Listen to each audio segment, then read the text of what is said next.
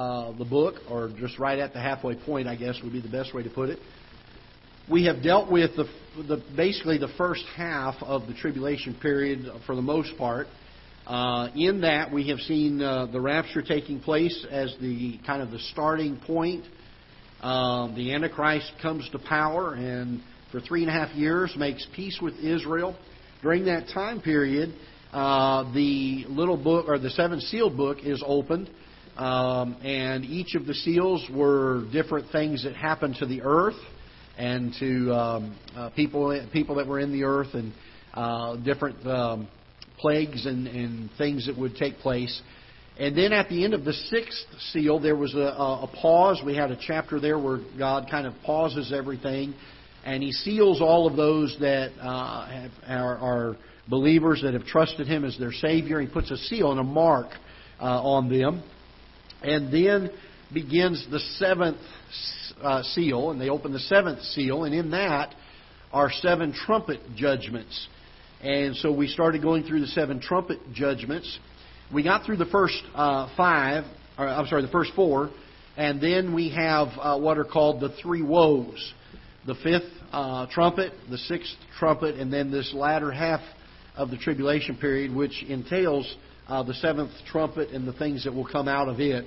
Uh, as the three different woes. Chapter uh, the, the fifth trumpet dealt with the first woe, the sixth trumpet dealt with the second woe, and then uh, after the sixth trumpet, it's similar to after the sixth seal. There's kind of a break in the narrative in chapters 10 and chapter 11. Um, kind of stop the narrative of the trumpet judgments and give some insight, a very high level, high uh, uh, summary of what's getting ready to transpire. And so he, he kind of gives a, a, a broad, paints with a broad brush uh, some events that are going to happen. And he does that in chapters 10 and 11. Then, towards the end of chapter 11, we find he picks up that narrative again, and um, the seventh trumpet uh, begins. Uh, the third woe is coming, and that's part of all the things that will be in this uh, seventh trumpet judgment. In uh, chapter number 11, we began to study a little bit uh, about the uh, little the, the little book that John was told to eat that was sweet to the taste but bitter to the stomach, sweet to the lips but bitter to the stomach. We talked about that more than likely representing the gospel message, and um, uh, that that uh, at the end of that, John was told that he must prophesy again. Um, in uh, this uh, this statement that was made regarding that uh, was in reference to the fact not that he was going to create a new prophecy, but reiterating the fact that John was supposed to be recording and prophesying these things that he was being shown. Just a kind of a, a, a, a reminder of that. That brings us to chapter number 11. And uh, we spent some time on this a little bit towards the end of last week and didn't get too far into this. But chapter number 11, uh, John is, I, I dealt with the, the two witnesses just at the end to give you kind of a brief taste of that. But at the beginning of chapter 11, John is instructed here, and it says in verse 1 And there was given me a reed like unto a rod, and the angel stood, saying, Rise and measure the temple of God and the altar, and them that worship therein. Now, this is referring here uh, uh, to uh, uh the temple that uh, is in Jerusalem. In verse number 2, it says, But the court which is without the temple leave without, and measure it not, for it is given unto the Gentiles and the term Gentiles here is used in a generic sense to refer to those that are lost. Uh, and uh, it says, Unto the Gentiles and the holy city shall they tread underfoot forty and two months. And so for the first three and a half years, the Antichrist and those that are uh, unsaved, ungodly, those that follow the Antichrist and worship the Antichrist, they're going to be the ones in power of the city of Jerusalem and in the temple. Um, it's interesting. Uh, hold your place here for a minute. Turn with me to Second Thessalonians, uh, chapter number 2. And I'm going from memory on this, and you know how my memory goes on this one. Uh, uh, Second Thessalonians, chapter number 2. And uh, let's look down to, um, let's go down to verse number 4. Paul writing here, he says, Who opposeth and exalteth himself above all that is called God or that is worshipped, so that he as God sitteth in the temple of God, showing himself that he is God. Now this is in reference to the Antichrist. I'm going to back up and read verse 3 so you can understand that we are speaking here of the Antichrist. It says, Let no man deceive you by any means, for that day shall not come, except there come a falling away first, and that man of sin be revealed, the son of perdition. Then it says, Who opposeth and exalteth himself above all that is called God, or that is worshipped, that he, uh, uh so that he as God sitteth, and notice this phrase, so that he as God sitteth, and this is the phrase I want you to see, in the temple of God. And so there's going to be a period of time where the temple is going to be rebuilt, a physical temple on this earth. Uh, at this point in history, there have been two temples that have been built. Some people refer to the expansion and revitalization of the temple by Herod during the, the time periods between the Testaments um, as a third temple, but it really technically was not a third temple. It was still uh, there was Solomon's temple, and that was destroyed and burned under Nebuchadnezzar and the, the Babylonian captivity. And then we've been studying in, in the Old Testament surveys uh, recently about Nehemiah and Ezra and Haggai and um, uh, Micah and some of these guys uh, during this time period that were um, that were uh, I'm sorry Malachi that were uh, going back to restore the walls of Jerusalem and they did that under the leadership of Zerubbabel. And uh, he was responsible for building the foundation of the temple and getting that started. And then years later, uh, Haggai comes on the scene, and the temple was still not finished yet.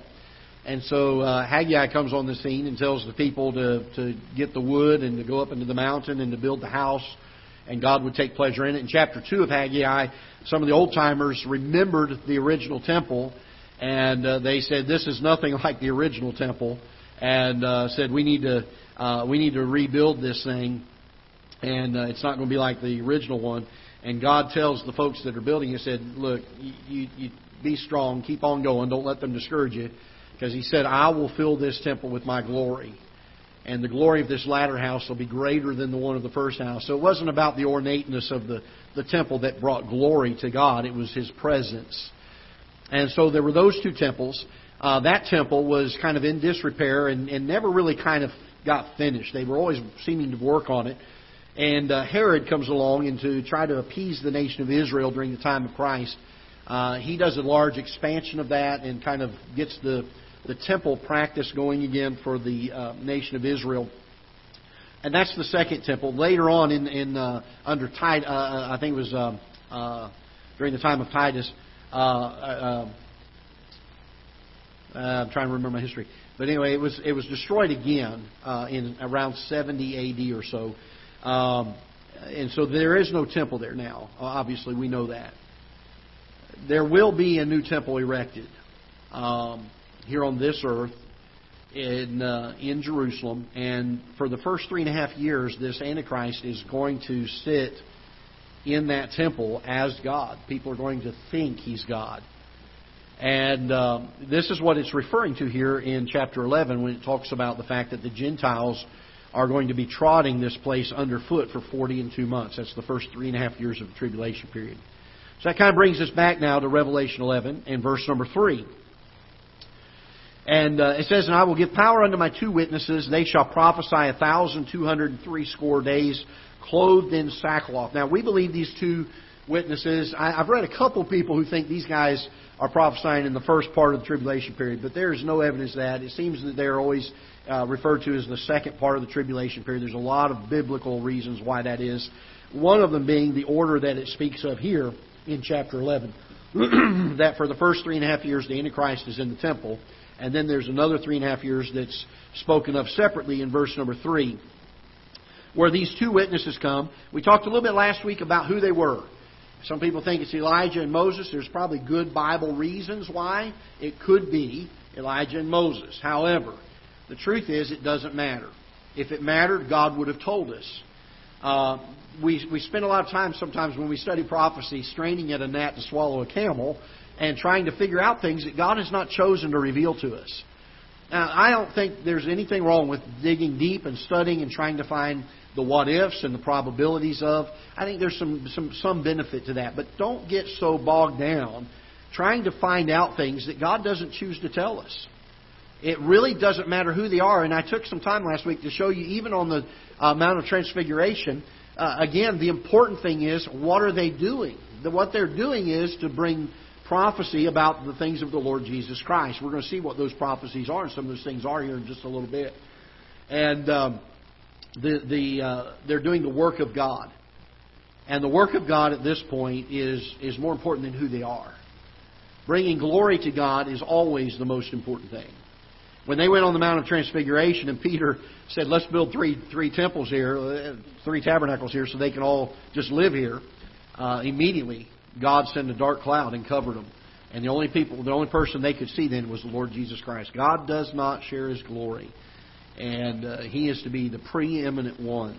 And anytime we try to elevate man to God's level, and by the way, there's an awful lot of that going on today. Anytime we try to elevate man to God's level, you can rest assured that is a spirit of Antichrist. That is someone trying to take the place of God. And the Bible speaks of that, that in the last days there will be many Antichrists meaning that there are going to be many that will put themselves in the place of God. And we're living in those days. We're certainly seeing those days. We have to be careful because even in our own lives, uh, I have recently in my life been so convicted that even some of the things that, that I say or I catch sometimes other people saying that we're trying to draw glory or praise of men to ourselves in what we say. And the truth is, we're here to glorify God, not ourselves. And we've got to be so careful of this. Verse number uh, 4 these are the two olive trees and the two candlesticks standing before the God of the earth. If any man will hurt them, fire proceedeth out of their mouth and devoureth their enemies.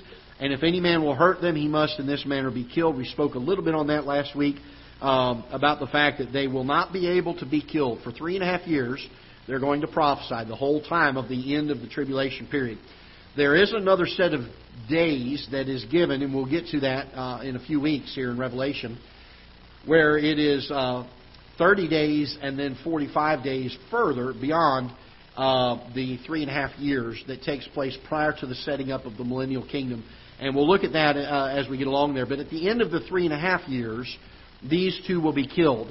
Uh, verse number 5, it says, verse number 6, these have the power to shut the heaven that it rain not in the days of their prophecy. They have power over the waters to turn them to blood and to smite the earth with all plagues as often as they will. So these two are given the discernment by God, and certainly as His servants and as His prophets, I believe that they are they are they are in tune with God as far as their relationship. They talk with Him, I believe, and are, are very much in in the submitted will of God in these matters because it says that they can do these plagues as often as they will. And so God gives them that discretion uh, to be able to make those choices to bring plagues. And when they shall have finished their testimony, the beast that ascendeth out of the bottomless pit shall make war against them, and shall overcome them, and kill them. And their dead bodies shall lie in the street of the great city, which is which spiritually is called Sodom and Egypt. We said that this is actually uh, a reference to Jerusalem. It has become so wicked at this point and so ungodly at this point that spiritually they're referred, it's referred to as Sodom and Egypt, which are both places throughout Scripture are places that were uh, pictures of the world, pictures of the flesh, pictures of uh, a sinful nature, the lost condition of man, where also our Lord was crucified. And so this is how we know that it's referring here to Jerusalem physically, but is named Sodom and Egypt spiritually. And they of the people, verse 9, and kindreds and tongues and nations shall see their dead bodies three days and a half, and shall not suffer their dead bodies to be put in graves, and they that dwell upon the earth shall rejoice over them, and make merry, and shall send gifts one to another, because these two prophets tormented them that dwelt on the earth. And uh, isn't it amazing how gleeful it seems that the world is uh, when things happen to those that name the name of Christ? They take they take pleasure in it, don't they? And it's not hard for us. It, uh, you know, 50 years ago, 100 years ago, people still had the courtesy to feel bad when something bad happened, even to their enemies. Many times they would feel bad about it. And uh, but we're living in a time period where the hearts of men have grown so cold that uh, they take glee in this. It's almost like a, a celebration, a, like, like like a holiday, because these that had tortured them that dwelt on the earth. And understand this uh, these two witnesses are prophesying. They're telling about God and, and the things that are yet to come. They're giving warning to the people. God only does that to give more people an opportunity to still turn to Him. Even at this point, there is opportunity for people to turn to Him. And what's so appalling about this verse is the fact that through all of this, even though they know this is the judgment of God, even though they know that these things are bringing uh, the judgment, they're blaming the two witnesses for the plagues they're going through. But really, who's to blame for the plagues they're going through? They are, aren't they? Kind of sounds like our current political situation, doesn't it? We always blame something on someone else that the truth is the problem is lying within. And we have raised now, and I'm not, I'm not just being critical of our politics here in America. I'm telling you, folks, we're raising generation after generation now of people, young people, who've been taught it's not my fault, it's somebody else. We teach it to them in sports. We teach it to them at school. How many of you, when you were young, if you got in trouble at school, you got in trouble at home? What about even when the teacher was wrong, you still got in trouble at home? Yeah, there you go. That's our generation. Look at the generation today. The kid can be violent. The kid can be disruptive in class, and the teacher try to discipline him, and the first thing that happens is mom calls for a meeting, or dad calls for a meeting, or both. And they come in and they talk about, not my little angel, he's perfect. You know what has happened? In just the last two or three generations, our society has begun to believe that men are inherently good. And the truth is, men are inherently bad. We are inherently evil. So much so that within just the first several generations after the creation and the fall of man, the Bible said that they only did that which was evil continually.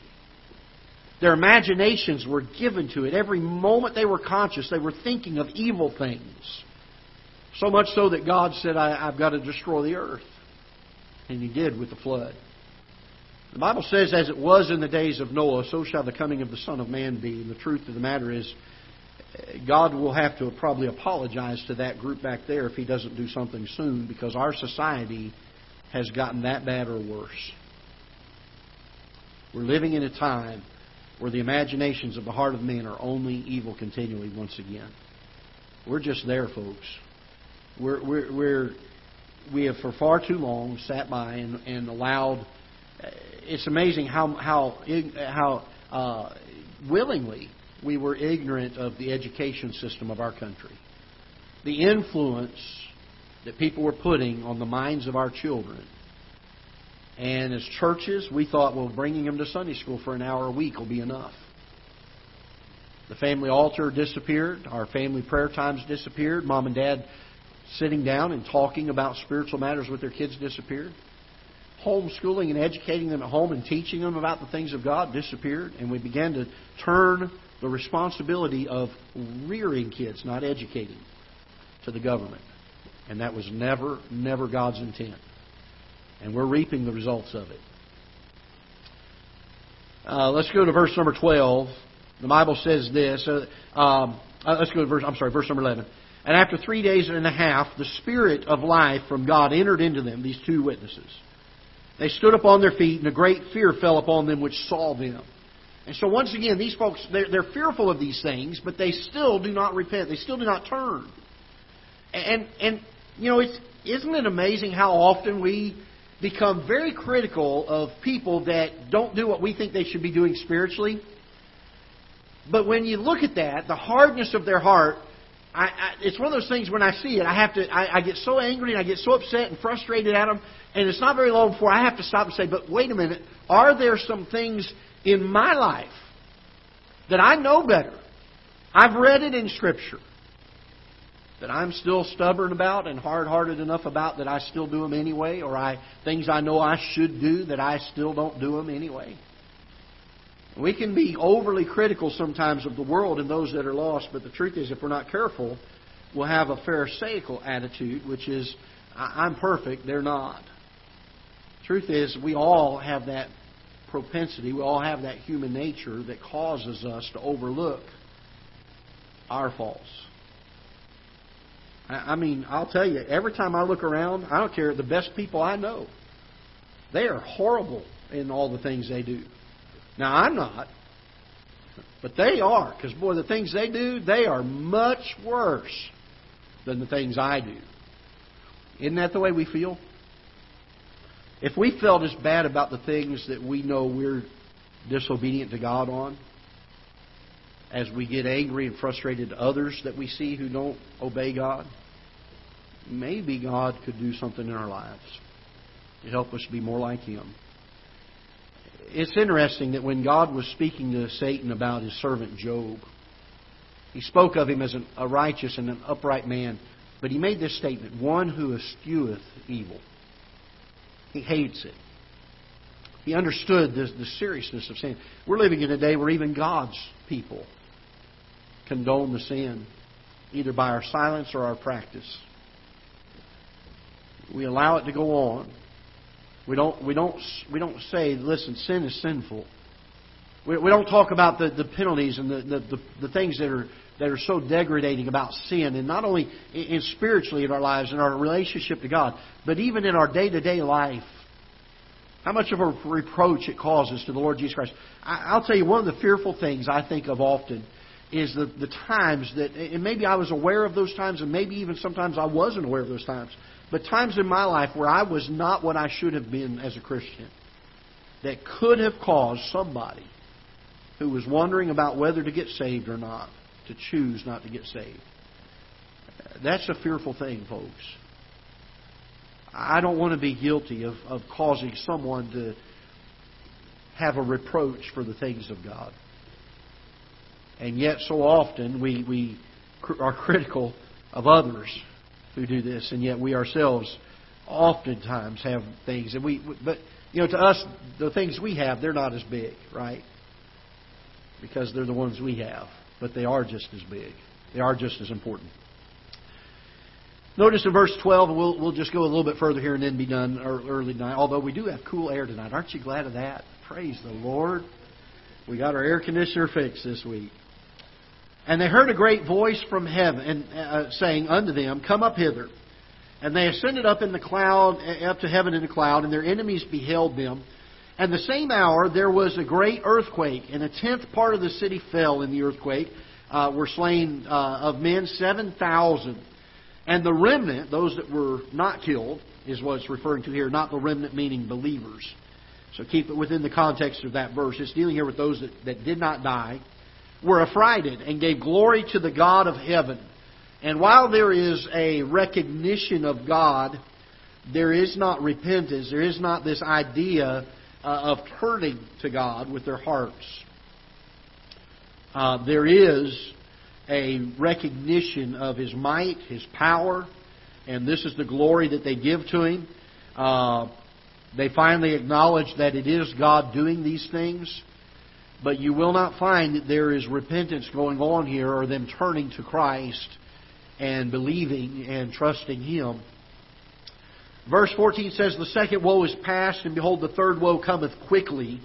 So this ends the narrative uh, of chapter 10 and the first part of chapter number 11, uh, about two thirds of chapter 11, the, the, kind of pause that has been put on between the seventh or sixth trumpet and the seventh trumpet. So we're getting ready now to launch into this last trumpet judgment uh, in verse 15. So when he speaks here of the seventh angel, he's talking about the one that's sounding the seventh trumpet. And he says, The seventh angel sounded, and there were great voices in heaven saying, The kingdoms of this world are become the kingdoms of our Lord and of his Christ, and he shall reign forever and ever. And the four and twenty elders which sat before God on their seats fell upon their faces and worshipped God uh, saying, We give thee thanks, O Lord God Almighty, which art and wast and art to come, because thou hast taken to thee thy great power and hast reigned. And so, if you'll remember back in the six seals that were opened, and then there was the pause, and God uh, sealed those that were believers. And then when the seventh seal was opened, if you'll remember back, there was a, a silence in heaven for the space of about a half an hour. Now we come to the seventh trumpet, and instead of silence, we hear a great voice.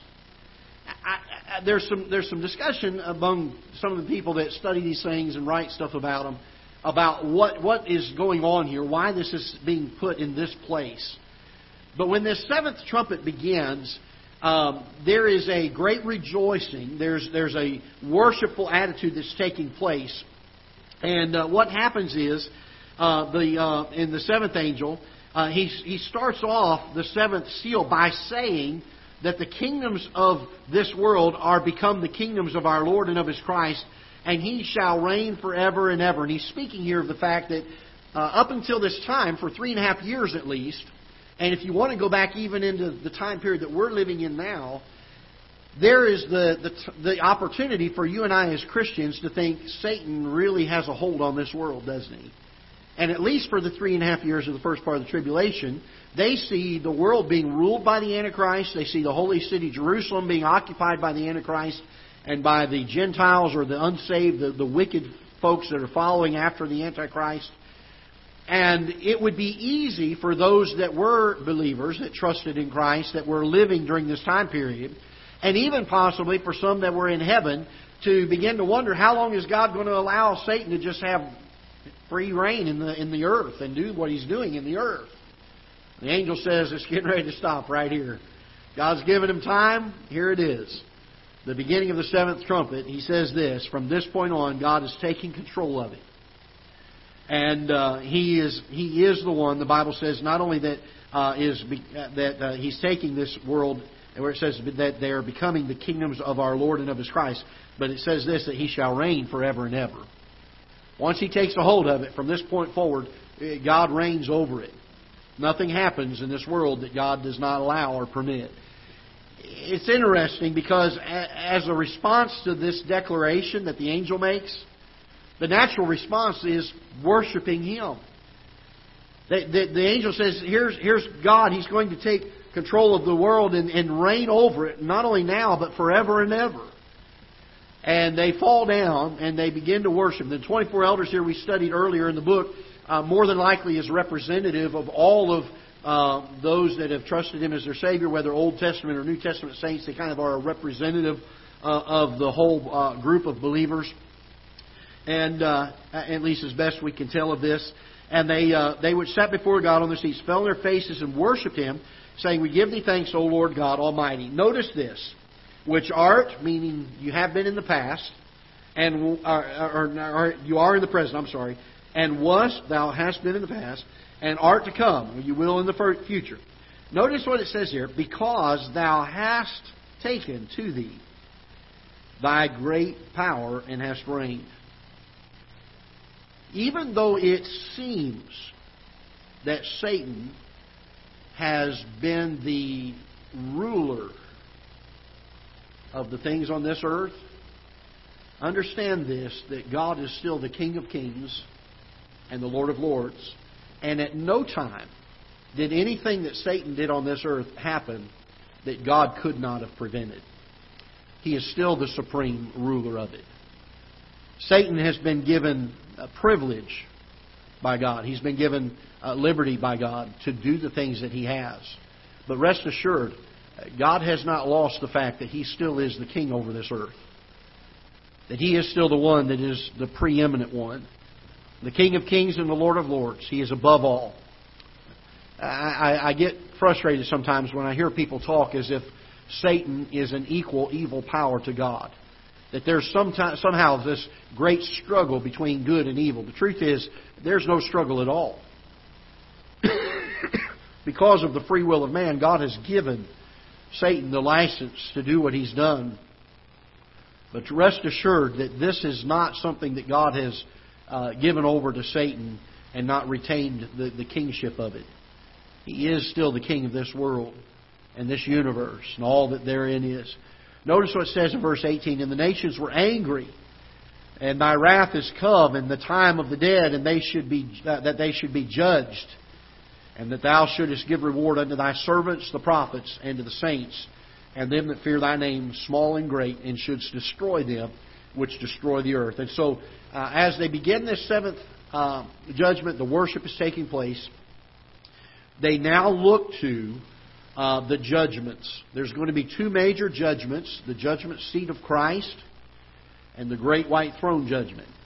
And I'm going to teach on that next Wednesday night, what those two are, uh, in depth. We're going to talk a lot about them and who's going to be at each one of them, what's going to be judged at each of them. And if you've ever been confused about those things, uh, then come next week and you'll you'll be able to be a part of that.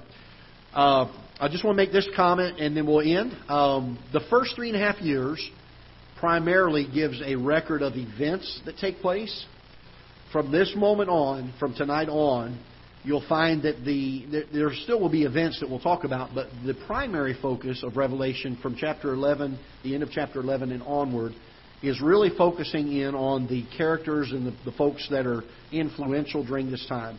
Uh, you're going to start seeing um, the beast. You're going to see the false prophet. You're going to see the dragon. You're going to see uh, the uh, the uh, two witnesses again in detail and in depth. So we're going to be dealing. It's interesting that it focuses mostly on events during the first part uh, of it, and then it deals with uh, characters on the last part of it. I apologize. I normally turn my phone off, and I apologize for that. So uh, anyway, so come back next week. We'll deal with the two judgments uh, next week, and I'm also going to spend a little bit of time uh, because the Bible refers to this regarding the temple of God in verse 19. Uh, the Bible says, "And the temple of God was opened in heaven." And so we're going to talk about the temple in heaven next week a little bit too, if we have time. Uh, but those two things, uh, and I, I'm, I'm excited uh, about the temple in heaven. And part of that discussion, I'll tell you, I'll go ahead and tell you. So you, if you're thinking about missing, you, maybe you'll change your mind. So, all right, because I know so many of you think that way. Not really.